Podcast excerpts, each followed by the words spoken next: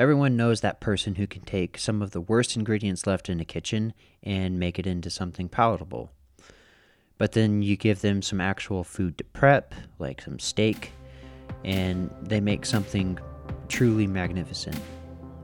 The next guest on the show does exactly that. In this episode of The Creator's Cast, Brock Whisler gives us some tips in the kitchen and how he got started.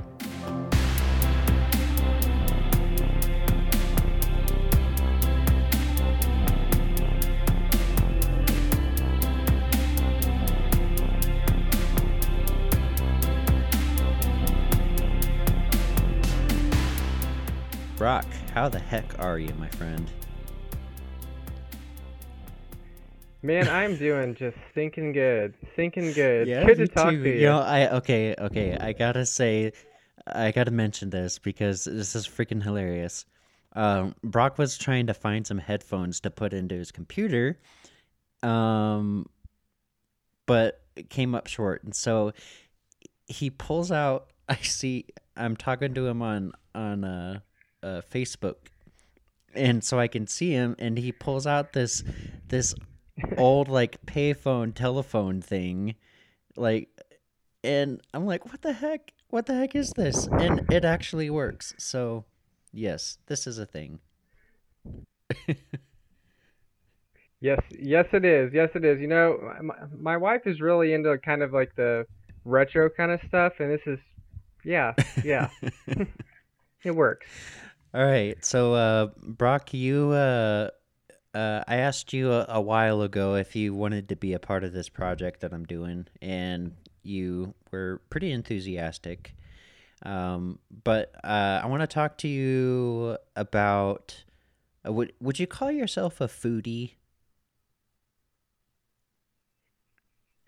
Yeah, I think I would describe myself like that. I have to make a distinction though, because like there's one thing I'm not into, and it's gastronomy. And I don't know if you've ever heard of gastronomy, but that's whenever it's like professional scientists playing with their food with like dry ice and making pastes out of peas, and I'm just like, you know, I'm not into that. So I'm a foodie insofar as you don't get me involved with that nonsense.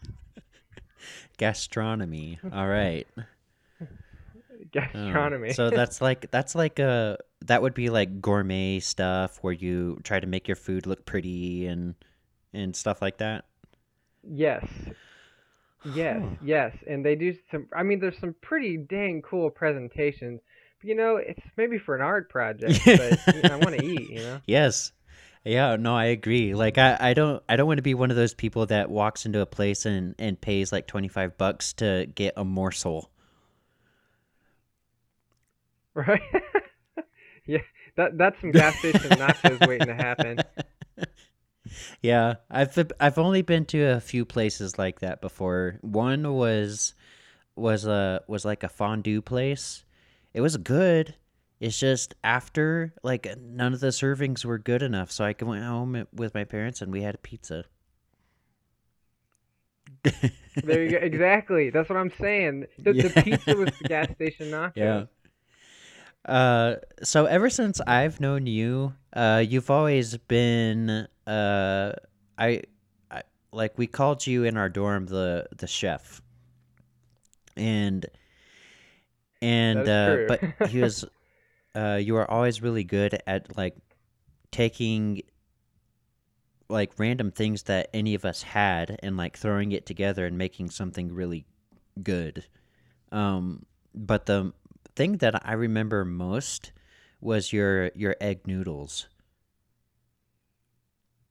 Oh yeah. Yeah. So those things were the bomb.com. But you know, one thing I never asked though, like, how did you get into cooking? Like, how did you get? Like, you actually are pretty good at it, from what I remember, and from the picture that you sent me just before we started talking. Like, you said it was like a chicken pasta or something like that, but. Yeah. You know, Shaylee and I really like chicken sausage pasta. Excuse me. You can cut that out.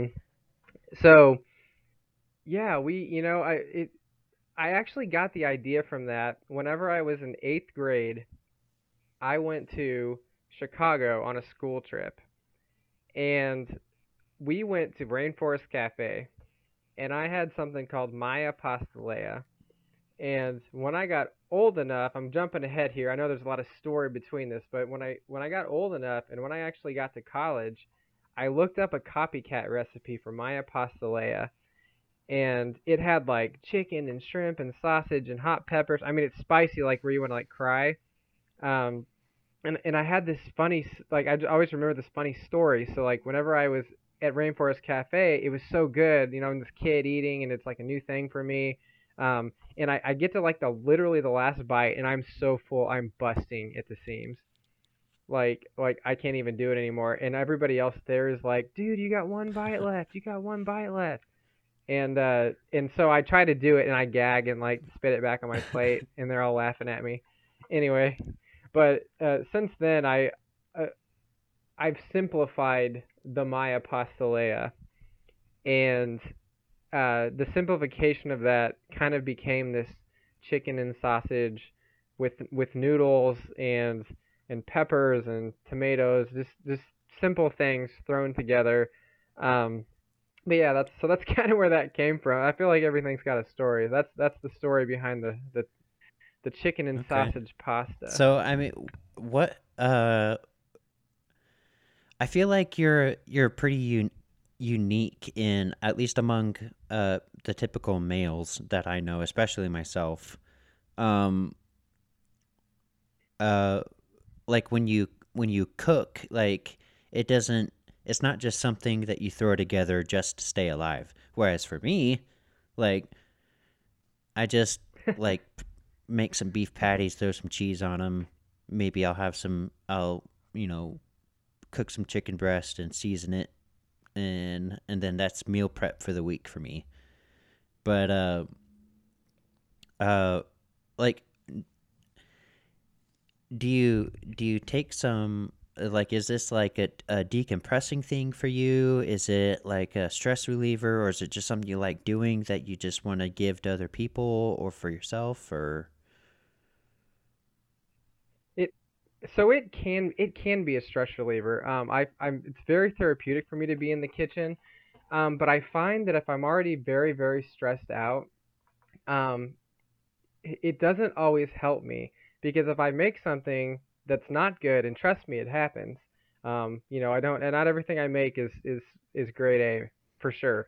But I find that if I make something, if I'm already stressed, if I'm already like really kind of high strung and maybe anxious, if I get in the kitchen and I make something bad, I'm going to be really mad. So I guess in a sense, if I'm already in the right zone, if I'm kind of mellow, I get in there and make something that's just really phenomenal. Like, that's a high for me. Huh. But I'm kind of, it's very strange that like, I guess it could go the other way too, because if I may be really stressed and I get into the kitchen and cook something, or go outside and grill or do something on the camp stove, whatever. If it turns out really good, even though I was kind of not in the right place in my mind to do it, then that's also a win. So it's kind of complicated. It's a rough relationship with cooking, because I've definitely made my fair share of things that were just not good. And yeah. That's kind of interesting that it sounds like what you're feeling can carry over into the dish. Like if you're feeling bad, then the dish might turn out bad. Yes, that is absolutely true. I don't know if that's a general rule for humanity, but that's very true for me. So, best dish you've ever made?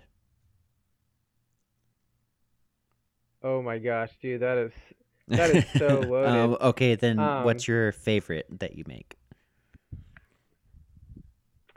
So favorite, I've got like simplest for me is going to be something like spaghetti. Okay, that's my favorite. Carries over as a kid, has lots of ties to my childhood, has lots of ingredients that cross over. But all together, having the most fun, the thing that what I really, really like to make is actually anything outside slow cook, like on the barbecue. So I'm thinking like smoked stuff. I really got into smoking meats several years ago. Kind of invested in a side-by-side Hondo grill, and man, I tell you what, you put a lot of time and dedication from the time that you like put the seasoning onto the meat. Specifically, I like to do two different things. I like to do pulled pork, and I like to do chickens. And just the dedication, the little details that you have to pay attention to, like drying the thing off and rubbing it down with oil and putting spices on it, wrapping it for at least 30 minutes or more, and then making sure that smoker is, right at that sweet spot around 225, building up the coal, putting in the wood at the right time. It's such a process. And I think that's why I like it so much, because it's a process. And even though it takes a long time and it takes a lot of dedication, the end result is, does not disappoint. So, really like doing that. I think that's where I am with things like this podcast. Like originally, I really wanted to, have like 10 to 12 episodes and then release them all at once, but it just didn't turn out that way. But because I'm so detail oriented when it comes to it, I don't know, but still the process that goes into it is really fun for me. Whereas if I were stuck in a kitchen,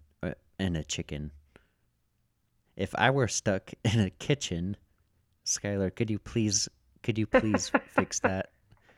I'm gonna say that again. Whereas if I were stuck in the kitchen, then man, the pressure's on for me. Especially if I'm cooking for other people, then they're gonna realize the fraud that I am. You're alive because you survive on morsels, and because yeah. Anyway, but yeah, that's really cool. I think that's a common theme with people that make things, that they just really enjoy the process, and the end result can kind of sometimes either be a hit or miss, and when it's a miss, then they're just kind of like, oh, okay, well, I'll just try again. Mhm. Yeah, and there's a lot of misses in the whenever a lot of things work, but I'd say there are a lot of things that don't. When I started like smoking meat, I think I probably did a couple. I can remember the first thing I tried to smoke. It was brisket, and I did not do it right. I thought I knew what I was doing. I thought I'd watched enough Food Network, man. I thought I was set. I put that sucker on charcoal, and I didn't remove it offset enough. It turned out okay, but it was almost more like a wet jerky, Like it tasted good, but it was not what brisket was supposed to be. It was overcooked. It was, I had to save it with barbecue sauce. It was an Easter dinner for a couple different families, one of those scenarios. So, it was. They said it was okay. I didn't consider that a win, but I did consider it a learning experience. And from that point on, I knew, hey, do some research before you jump into something you think you know something about, and figure it out beforehand. So, that was an interesting brisket, man.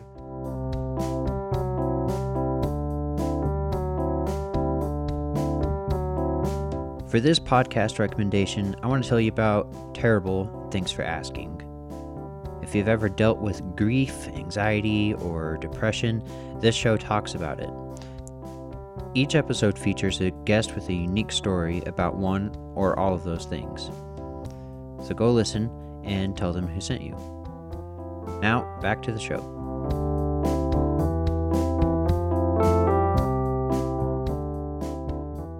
All right, so you were talking about, experimenting with stuff on the grill and stuff, and so one thing, I don't know if I ever told you about this, but when I was growing up, my dad would get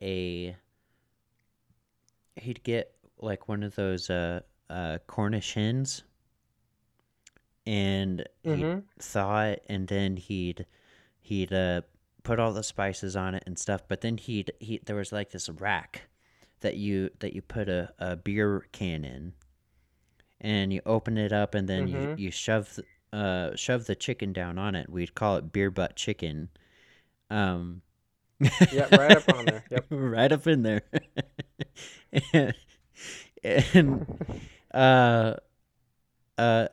But I noticed as I got older, and we started using different types of beer, we were getting more daring, that the stronger beer typically made it taste better. And he had also put pieces of apple up in it, and onion and stuff like that. So that's my experience usually with grilling stuff. I made some kebabs once when I was on a senior trip in Florida after I graduated high school, but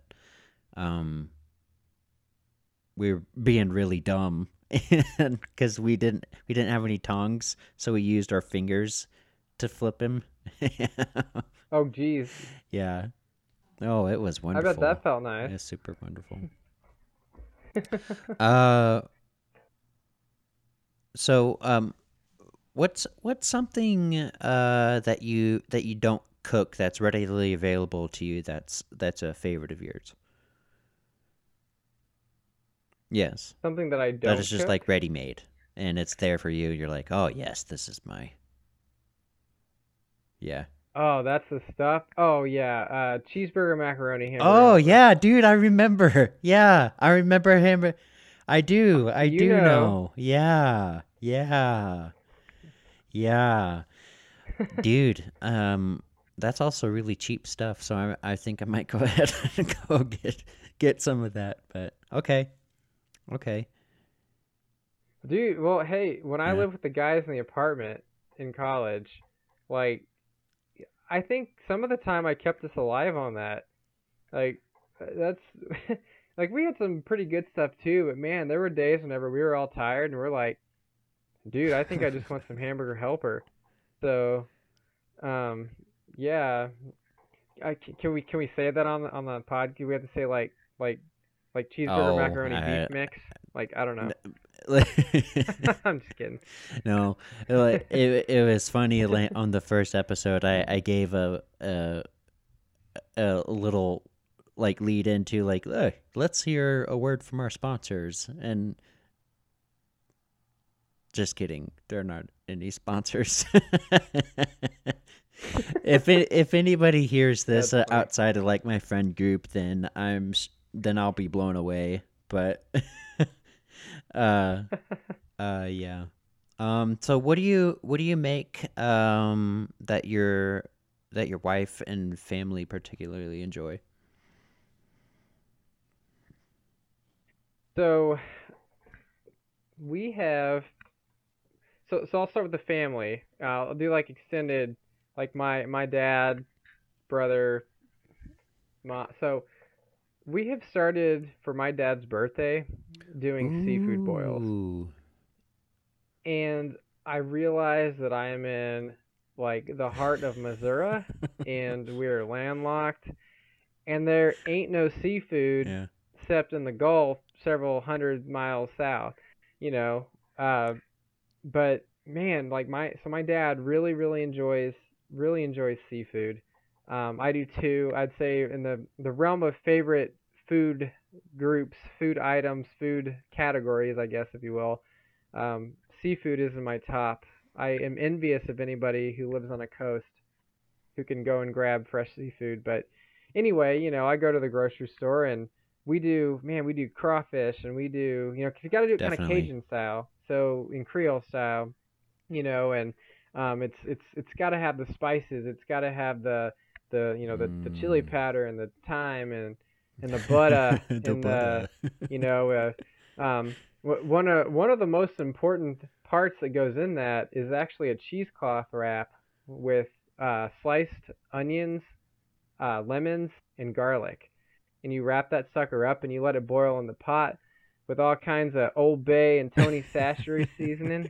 Oh, yeah. You let that sucker get hot. And, you know, it's another one of those things that happens in layers. It happens in a process, because you can't just throw everything in, because if you threw everything in, then the seafood would get overcooked and the potatoes would not be done. So you always have to start it with potatoes. You know, you throw in the potatoes, red potatoes, anything else, and you can just, you know, I don't even know, red potatoes. But I'm just kidding. If you like seafood boil, you can do whatever potatoes you want. But you know, you let them cook down, and I'm very like scientific about it. Like I time it. I actually time it. You know, I put in potatoes 10 minutes. You know, I dump in. That's when I'm gonna dump in like the crab, and you wait another 10 minutes, and then the crawfish, and then. So you do it in this process, and by the time it's all said and done, you just have this heaping pot of like crab and crawfish and shrimp and andouille sausage and potatoes and corn on the cob. You're making me so hungry right now. And it is just absolutely delicious. And it's something that, again, if you put everything in, it just wouldn't work. So I'm going to can I ask you a question? Trivia. Okay. So in that process, what would I put in last? Yes. What were the ingredients again? So we got potatoes, sausage, onion, crawfish. We've got corn on the cob, shrimp, and I think you got it all. I think you nailed it all. Yeah. Here's what I know about, I don't know a ton about cooking, but here's what I know about Thanksgiving, okay? So okay. The meat usually takes the longest to cook. But I know it's different with shellfish. But in Thanksgiving dinner, though, you always make the potatoes last because they're the fastest to cool off. But they also cook pretty fast too. Let's see. Onions with the onions though, I'd probably saute the onions and throw them in after they're cooked. So, okay. So I'd... Oh, goodness. Shit. It's no big deal. No. Skylar, can you bleep out that S word that I just said? You're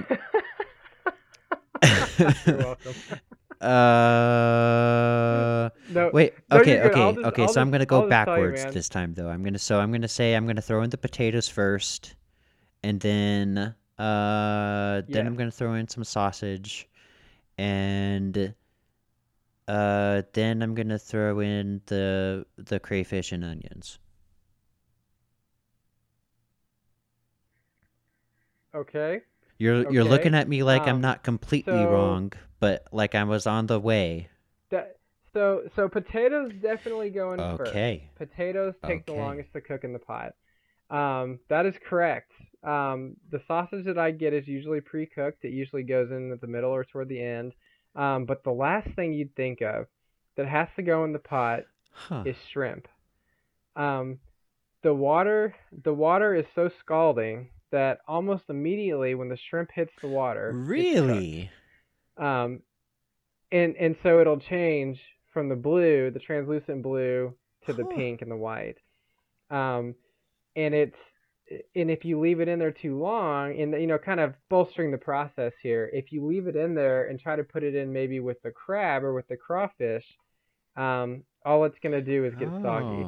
So, you know, you put the shrimp in last, which could also be interchanged with the corn on the cob. Corn, a lot of people think corn has to cook because of worms. I've never heard that. Okay, well, that's good because it's not true. Corn can almost just be heated up and eaten off the cob as long as it's to your liking. Obviously, the more you cook it, the more sugars are going to release from it, but I don't want the sugars in the water. I want it in the corn. So there you go. You know, some seafood boil trivia. Okay, so what kind of spice am I going to put on it? Is there like a separate, like, do you want to throw a little like paprika and then a little salt, or like do you have your own mixture that you use, and or do you use anything that's like pre-made, like a Cajun seasoning? So I do two pre-made seasonings, and I like, these are my favorite, man. So I do Tony Chachere's, which is a Creole seasoning, and I do Old Bay, which most people know what Old Bay is. It is also more of a Creole, kind of a Cajun, more of a Creole seasoning. Those seasonings, the basic elements in those seasonings are going to be like celery extract, like celery salt, paprika, chili powder, garlic, onion, thyme, pepper. Those are your basic elements of a Cajun or Creole seasoning. A Creole seasoning is usually going to have a lot more salt in it, and maybe a lot more chilies and peppers. Cajun seasonings generally have more herbs, thyme, rosemary, things like that.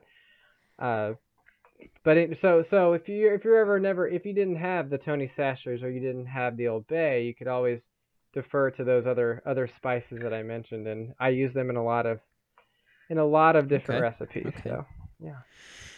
Well, we're coming up to the end of our time here, but I wanted to ask you, you've mentioned a couple of times. Sorry, I'm drinking beer. Yep.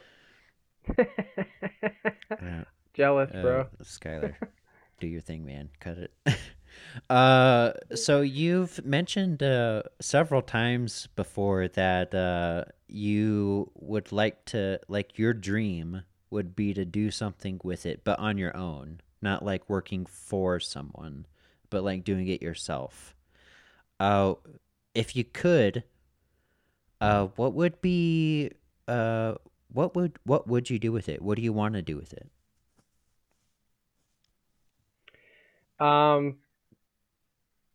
My dream is to have either a mobile food business, which is like a food truck, or a food truck and maybe like a catering. I've thought a lot about this.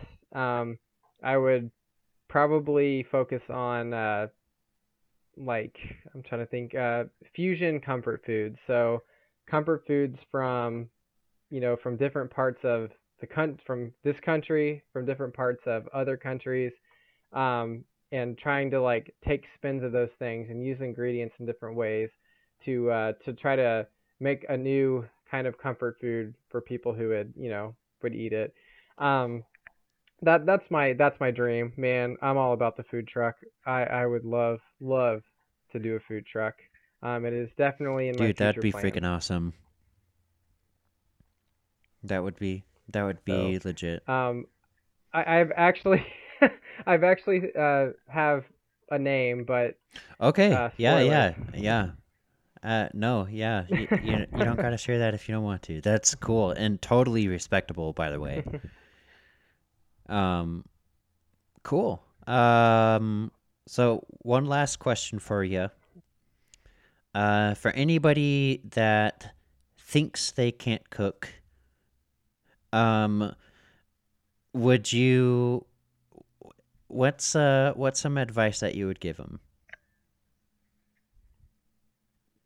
So you'd mentioned earlier, you know, that you had remembered me kind of throwing things together, things that we had to make something good. My advice would be, first of all, be patient with yourself. Not everything turns out good. And the second thing I would say is, what you have laying around is probably enough to make yourself a meal. I get that that's not always true, but there's something really cool about using what you got. You know, you've got to using what you got, taking simple things and making them into really, really, really good dishes. You know, if you have the basics, onion, garlic, you know, maybe some kind of stock. Like those are things to keep in your pantry, because you can do a lot of things with those. You can make pastas, you can make rice, you can make you know, veggies, you can do, you know, all kinds of different things with simple ingredients. That seems like another topic. Okay. So just to sum it up, if you're thinking about it, do it. If you're thinking about it, do it, and don't think you have to get something special at the grocery store. There's something really respectable about just using what's in your freezer, using what's in your pantry. You know, you got leftover chicken from the grill, and you don't want to eat barbecue chicken again. Slice the thing up and make fried rice. You know what I mean? There's so many things you can do with what you have, and it can be. I'll have to keep that in mind. I'll have to let you know, like, if one, it's hard for me to have leftovers because I cook for one. But, I'll have to let you know what happens. And for those of you listening, go ahead and give that a try. And I'm going to give it a try. And maybe I'll post a picture and see what comes of it. So anyway, Brock, thanks so much for being on the show, and really enjoyed talking to you. Yeah, and man. I learned a lot, actually. So, go Gordon Ramsay it up. Gonna do it, man. Gonna do it. I appreciate being on here, and you know, I'm excited to follow up. So, that's definitely going to be a follow-up. Definitely. All right. Well, take care, man. I'll talk to you later. You too. Yeah, thanks.